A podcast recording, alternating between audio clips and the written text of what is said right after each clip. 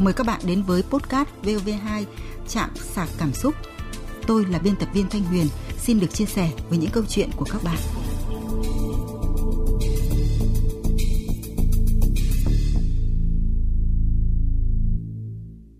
Các bạn thân mến, mưu cầu hạnh phúc là mong ước của tất cả mọi người – đã qua một lần đổ vỡ, niềm tin với đàn ông mất đi khá nhiều, nhưng người phụ nữ trong câu chuyện đêm nay vẫn không thôi ước ao có một bờ vai đủ rộng và vững chãi cho chị nương tựa. Liệu có một con người như vậy dành cho chị không? Chị nên an phận hay tiếp tục tìm kiếm? Chúng ta sẽ cùng nhau phân tích, giúp nhân vật tìm ra hướng đi cho mình. Xin được trân trọng giới thiệu, khách mời hôm nay là nhà báo, nhà văn Phong Điệp. Xin chào chị Phong Điệp ạ. Vâng, xin chào chị Thanh Huyền. À, xin chào quý thính giả của Đài Tiếng Nói Việt Nam. Vâng, à, chị Phong Điệp này, không ai có thể sống một mình trong xã hội này cả. Mỗi người đều có những cái mối quan hệ, những cái ràng buộc khác nhau. Ngoài bố mẹ, anh chị em ruột, bạn bè đồng nghiệp thì còn có một người bạn rất quan trọng đối với mỗi người, đó là bạn đời. Thiếu đi một mối quan hệ nào đó thì đều hụt hẫng, đúng không chị? Vâng, à, cái chữ bạn đời mà chị Thanh Huyền vừa dùng tôi thực sự là rất là thích. Bởi vì trong cái cuộc đời của chúng ta trải qua rất là nhiều cái giai đoạn ấu thơ thì chúng ta sống với cha mẹ. Đến cái lúc trưởng thành tự lập thì đấy là cái lúc mà chúng ta khẳng định cái vị trí cái vai trò của mình trong cuộc sống. Nhưng mà bên cạnh cái vai trò vị trí đấy thì chúng ta còn một cái nhu cầu rất là lớn. Đó đó là cái nhu cầu về tình cảm đó là cái nhu cầu về tinh thần à, cần một cái người mà đồng hành với mình đi suốt những cái chặng đường những cái năm tháng vất vả vui buồn sướng khổ có nhau. Thế nên là chị thanh huyền cũng nói rất là đúng là nếu như trong cái cuộc đời của mỗi chúng ta của ai đó mà thiếu đi cái người bạn đời đấy thì đó thực sự là một cái điều rất đáng tiếc. Dạ à, nhân vật của chúng ta là một người phụ nữ trung niên. Để hiểu và chia sẻ cùng nhân vật mời các bạn mời chị phong điệp chúng ta cùng nghe lại câu chuyện của chị.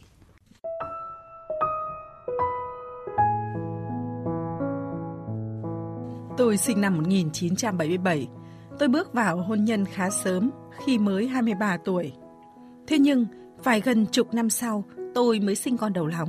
Khi cháu lớn được 4 tuổi, thì tôi sinh cháu thứ hai. Hai con tôi đều là gái. Các cháu giờ vẫn đang tuổi ăn tuổi học. Cách đây 3 năm, tôi ly dị chồng. Hoàn toàn là do tôi chủ động. Bởi tôi phát hiện ra anh ấy đã lừa dối tôi và đã có vợ bé 7-8 năm nay rồi. Phát hiện điều này quả là một cú sốc lớn với tôi. Quãng thời gian chúng tôi chưa sinh được con, lỗi là do tôi. Nhưng cả hai vợ chồng đều đồng lòng chạy chữa. Và rồi, ông trời đã thương vợ chồng tôi. Thời gian ấy khó khăn chồng chất. Hai vợ chồng cùng mới ra trường, công việc với đồng lương thấp, nhưng chúng tôi cố gắng dành dụm, chắt chiêu, Chồng tôi ngoài giờ làm việc ở cơ quan, còn nhận thêm công việc thiết kế để kiếm thêm thu nhập. Tôi nhớ những buổi tối, cơm nước xong là anh ấy ngồi vào bàn làm việc, có khi tới tận 1-2 giờ sáng mới đi ngủ. Nhưng khi con cái đuề huề, cuộc sống vật chất cũng đầy đủ hơn, thì anh ấy lại phản bội tôi. Tất cả những hình ảnh đẹp trong ký ức của tôi về anh ấy gần như bị xóa sạch khi tôi chứng kiến cảnh anh ấy cận kề âu yếm với người đàn bà khác. Chỉ thương hai đứa con bé bỏng của tôi bị thiếu vắng tình cảm của người cha. Tôi thấy anh ấy không còn xứng đáng với mẹ con tôi. Và đó chính là lý do để tôi nhận nuôi cả hai cháu. Hàng tháng anh ấy cũng gửi tiền chu cấp nuôi con theo quyết định của tòa án. Ba năm qua, cuộc sống của mẹ con tôi không đến nỗi thiếu thốn, nhưng cũng chẳng dư giả. Hôn nhân đổ vỡ trong đau đớn, cuộc sống còn bộn bể lo toan. Nhưng từ sâu thẳm trong lòng, tôi vẫn là một người đàn bà yếu đuối. Vẫn hằng mong có một bờ vai chia sẻ, sưởi ấm lòng mình. Tôi vẫn mơ một ngày nào đó có một người đàn ông thật tốt đến bên tôi. Liệu tôi có hoang tưởng quá hay không? Tôi chưa dám nói điều này với bố mẹ mà chỉ tâm sự với một số người bạn. Hầu hết họ đều nói, tới tuổi này, ở thế cho khỏe. Ngày xưa mày chưa đủ khổ hay sao mà còn quàng vào bụi rậm? Có người còn bảo, người tốt như chồng mày đấy, còn đổ đốn. Giờ kiếm đâu ra được người để mày nương tựa? Tránh vỏ dưa, sẽ gặp vỏ dừa đấy, đừng có mà mơ. Thế nhưng tôi vẫn nuôi hy vọng và suy nghĩ rất nhiều về việc này. Chỗ tôi làm hầu hết là chị em phụ nữ và lại họ cũng ít tuổi hơn nên tôi cũng chẳng có mấy người để tâm sự. Tôi đọc một số báo thấy có mục kết bạn bốn phương, xem truyền hình cũng có những chương trình hẹn hò nên nung nấu ý định sẽ tham gia, nhưng lại sợ mọi người cười chê, sợ gặp người không tốt. Liệu họ có tấm lòng chân thành như mình hay không? Họ có thương con tôi không? Tôi đang rất buồn và cô đơn quá.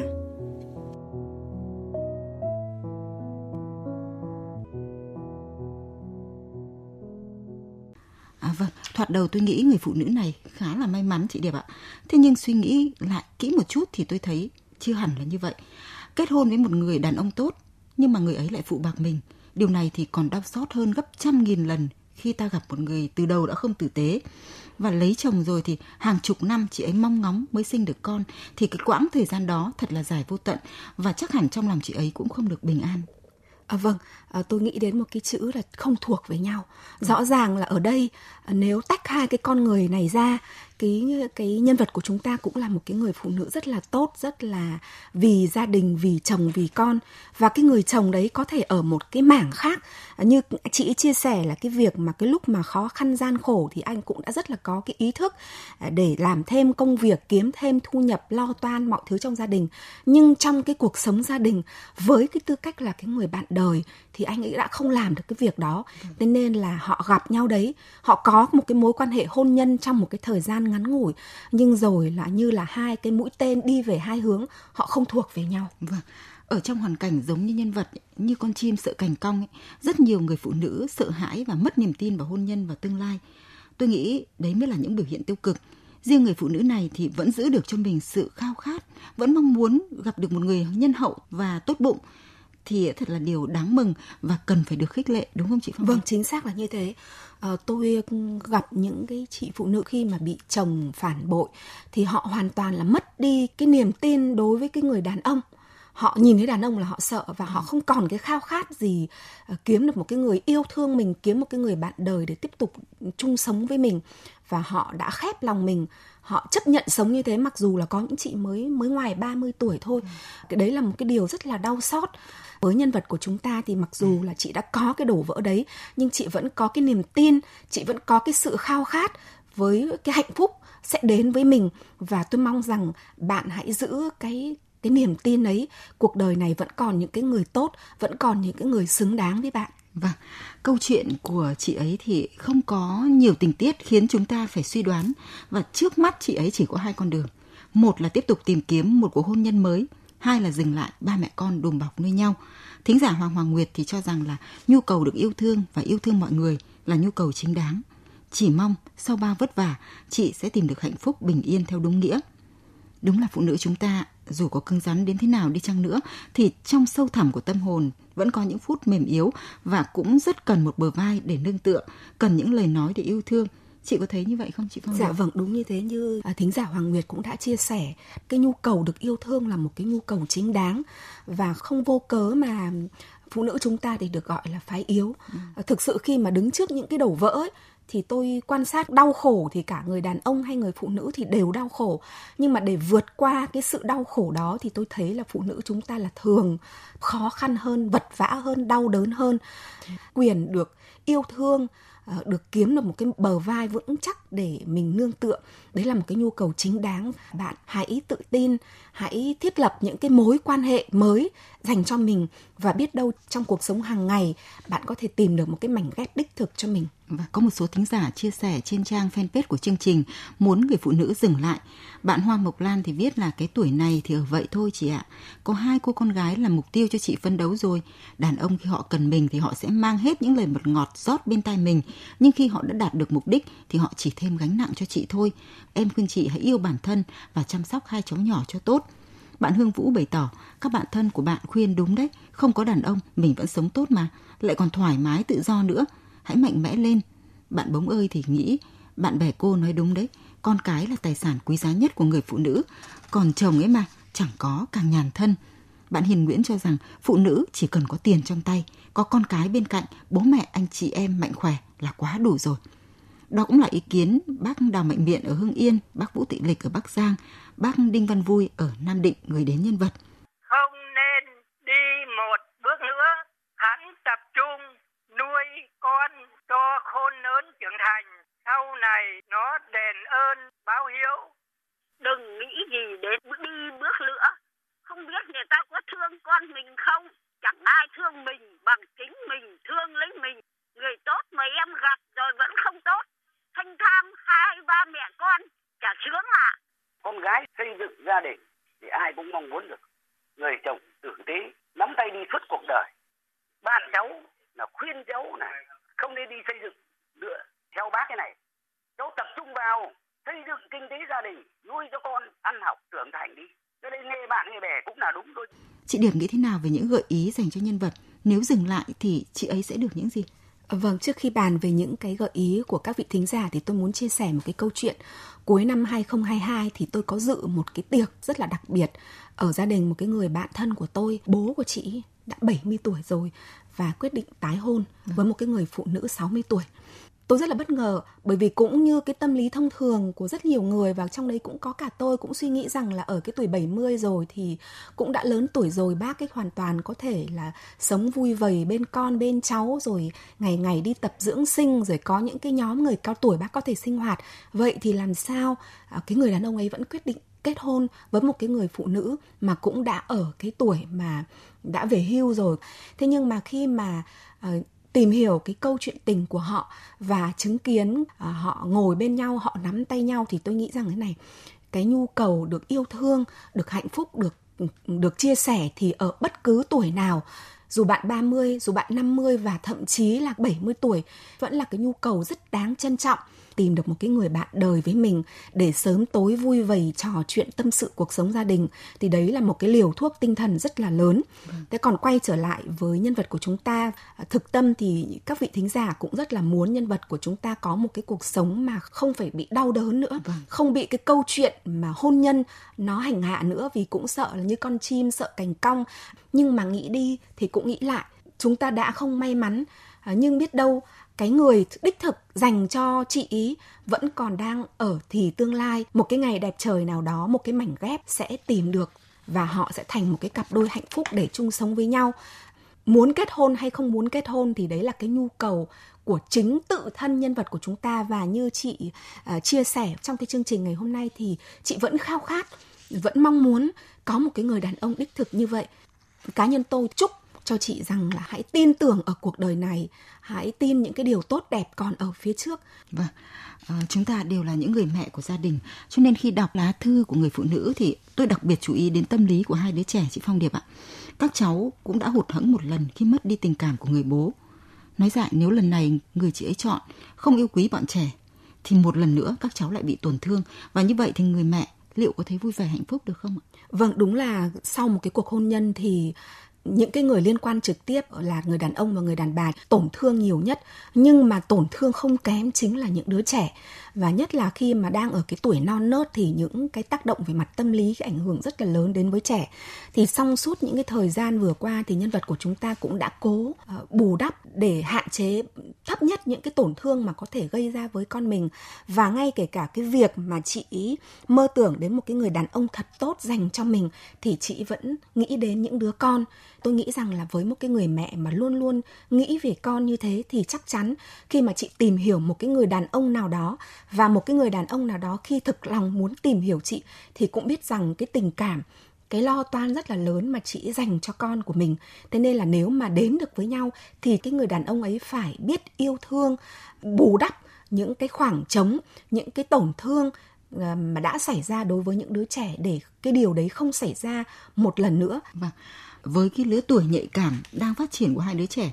Tôi e rằng chưa nói đến việc có kết hôn lần nữa hay không, mà có khi chỉ cần mẹ có bạn trai thôi, cũng là cả một vấn đề. Cảm xúc của các cháu sẽ như thế nào? Các cháu có tán thành ý kiến của mẹ hay không? Bác triệu xuân trụ ở quảng ninh cũng nghĩ đến điều này. Kể ra thì bây giờ mà cháu muốn bờ vai sớm thì cũng hơi khó khăn đấy. Vì các cháu nó còn à, phải ăn học này. Nếu mà giờ mà giờ cháu đi ờ, sớm thì hai cháu rất là khổ theo ý ông cháu ờ, và tham gia mọi phong trào văn hóa văn nghệ xã hội. Sống ở cuộc cười mở hết lòng mình giao tiếp thật rộng rãi làm đẹp bản thân. Chắc chắn cũng nhiều chàng trai để ý đến cháu trong đó có bạn đời. Ý kiến của chị sao? Vâng, khi mà khảo sát tâm lý của của những trẻ mà mà có cha mẹ ly hôn ấy thì là phần lớn các cháu đều đều có chung một cái tâm lý rằng là bố hoặc mẹ mình không tiếp tục uh, đi bước nữa bởi vì là các cháu cũng sợ rằng là đấy, chính với bố mẹ đẻ của mình mà mình còn bị rơi vào cái cái cảnh cảnh huống đau đớn như thế, thì bây giờ với một cái người mẹ ghẻ, với một cái ông bố dượng thì rất rất là khó. Cái người đó sẽ yêu thương mình như chính cha mẹ đẻ của mình. Cũng có những cháu mà khi khi mà bố hoặc mẹ mình đi bước nữa thì các cháu cũng đã nhận được cái sự yêu thương, cái sự quan tâm, thậm chí là còn hơn cả chính bố hoặc mẹ đẻ của mình. Thế nên là cái cuộc sống thì không có một cái công thức chung nào cả. Nhưng mà tôi mong muốn rằng là cái sự hợp tác, cái tình cảm chân thành nếu mà có ở một cái người đàn ông đó xuất hiện, thì cái sự quan tâm chân thành đó thiết lập được cái sự tin cậy đối với những đứa trẻ.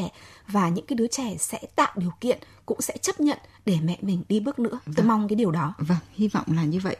Thính giả của chúng ta cũng đã suy ngẫm câu chuyện của nhân vật rất là kỹ. Bác phạm quang quỳnh ở thái bình thì khuyên nhân vật như thế này. Các cụ ta có câu nói thế này này. Đàn ông ấy không có thì thấy thiếu mà có thì thấy phức tạp có lẽ câu nói này nó cũng rất đúng với chị, trong cái trường hợp lúc này chị muốn đi tìm có một bờ vai để làm chỗ dựa. Nhu cầu của chị là cũng rất chính đáng. Cái mối tình thứ hai này này tương lai của chị là phải cẩn thận, đừng để nỗi bất hạnh tránh cái vỏ dưa là gặp phải cái vỏ dừa khó hơn nữa. Bạn Đặng Văn Tuấn thì có phân tích là nhu cầu của em là chính đáng, nhưng em có thể bao dung được hay không? Nếu có lòng bao dung thì em và chồng trước của em đã không phải chia tay, vì ai cũng có lúc sai chứ làm gì có ai hoàn hảo. Anh thấy bạn bè em khuyên em là đúng đó, em đi bước nữa có phức tạp hơn nhiều nên phải cân nhắc. Suy nghĩ của bạn Lê Giang Trần cũng khá là tương đồng. Chồng cũ tuy cặp bồ, có thể do thời gian chậm có con lâu quá, cái này cũng không trách họ được. Nhưng vẫn tốt với chị mà chị còn bỏ. Vậy giờ chị còn mong chờ người tốt như thế nào nữa? Họ mà cặp kè với chị thì họ cũng qua bao nhiêu đời gái rồi, chị có biết được không? Tôi thấy nhân vật của chúng ta là một người khá là rạch ròi và cương quyết. Dù yêu chồng lắm, nhưng khi anh ấy mắc lỗi thì không thể bỏ qua. Nên những điều thính giả nói cũng đáng phải suy nghĩ đấy ạ.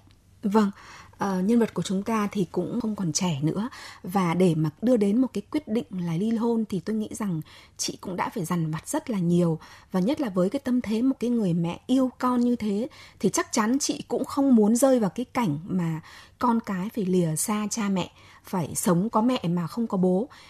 Tôi thì tôi tôn trọng cái cái lựa chọn nhân vật của chúng ta là chia tay chồng bởi vì là hơn ai hết chị là cái người trong cuộc là cái người hiểu chồng mình một cái người đã phản bội ít nhất là một lần. Và cái việc mà chung sống với nhau trong cái hàng ngày à, tiếp xúc gần gũi với nhau thì chị cũng sẽ cảm nhận được hơn hết cái tình cảm mà chồng dành cho mình. Cái khi mà lấy chồng thì nó là duyên là số nhưng mà để ở được với nhau thì nó còn đòi hỏi rất là nhiều yếu tố. Ở đây khi mà cái tình cảm nó không còn nữa không thể tiếp tục chung sống nữa thì chị cũng đã buộc phải đưa ra cái lựa chọn ở cái tuổi mà gần 50 rồi. Mỗi người thì có một lựa chọn, mỗi người thì có một cuộc sống. Tất cả các thính giả của chúng ta cũng như tôi và chị Thanh Huyền cũng muốn cái điều tốt đẹp đến với nhân vật của chúng ta. Nên là mọi cái lời khuyên thì tôi cũng rất là muốn là nhân vật của chúng ta hãy lắng nghe, hãy suy xét, nhìn sâu vào cái cảm xúc của mình và cái hoàn cảnh của mình. Và bản thân cái khi mà chị muốn đi bước nữa thì cái điều đấy chị cũng cần phải chia sẻ một cách rất là thẳng thắn với con mình để hiểu được tâm tư tình cảm để tránh những cái xung đột à, phát sinh những cái tiêu cực đối với các con của mình. Vâng, có một số thính giả khác thì lại xui nhân vật của chúng ta là không lấy ai nữa, thỉnh thoảng cặp bồ thôi. Đó là ý kiến của bạn Nhung Nguyễn hay bạn Trần Trần cũng cho rằng làm gì có ai tốt chị ơi, có thích thì cặp thôi, cặp thì thích, lấy nhau chán òm nhưng tôi đoán là bản chất của người phụ nữ này là thích một mối quan hệ nghiêm túc chị Điệp ạ. Vâng, uh, như chị Thanh Nguyên lúc trước cũng đã nói là nhân vật của chúng ta là một cái người rất là rạch ròi, vâng. yêu ghét phân minh và tôi tin rằng trong tình yêu chị cũng cần mối quan hệ nghiêm túc và với cá nhân tôi thì tôi cũng khuyến khích một mối quan hệ nghiêm túc.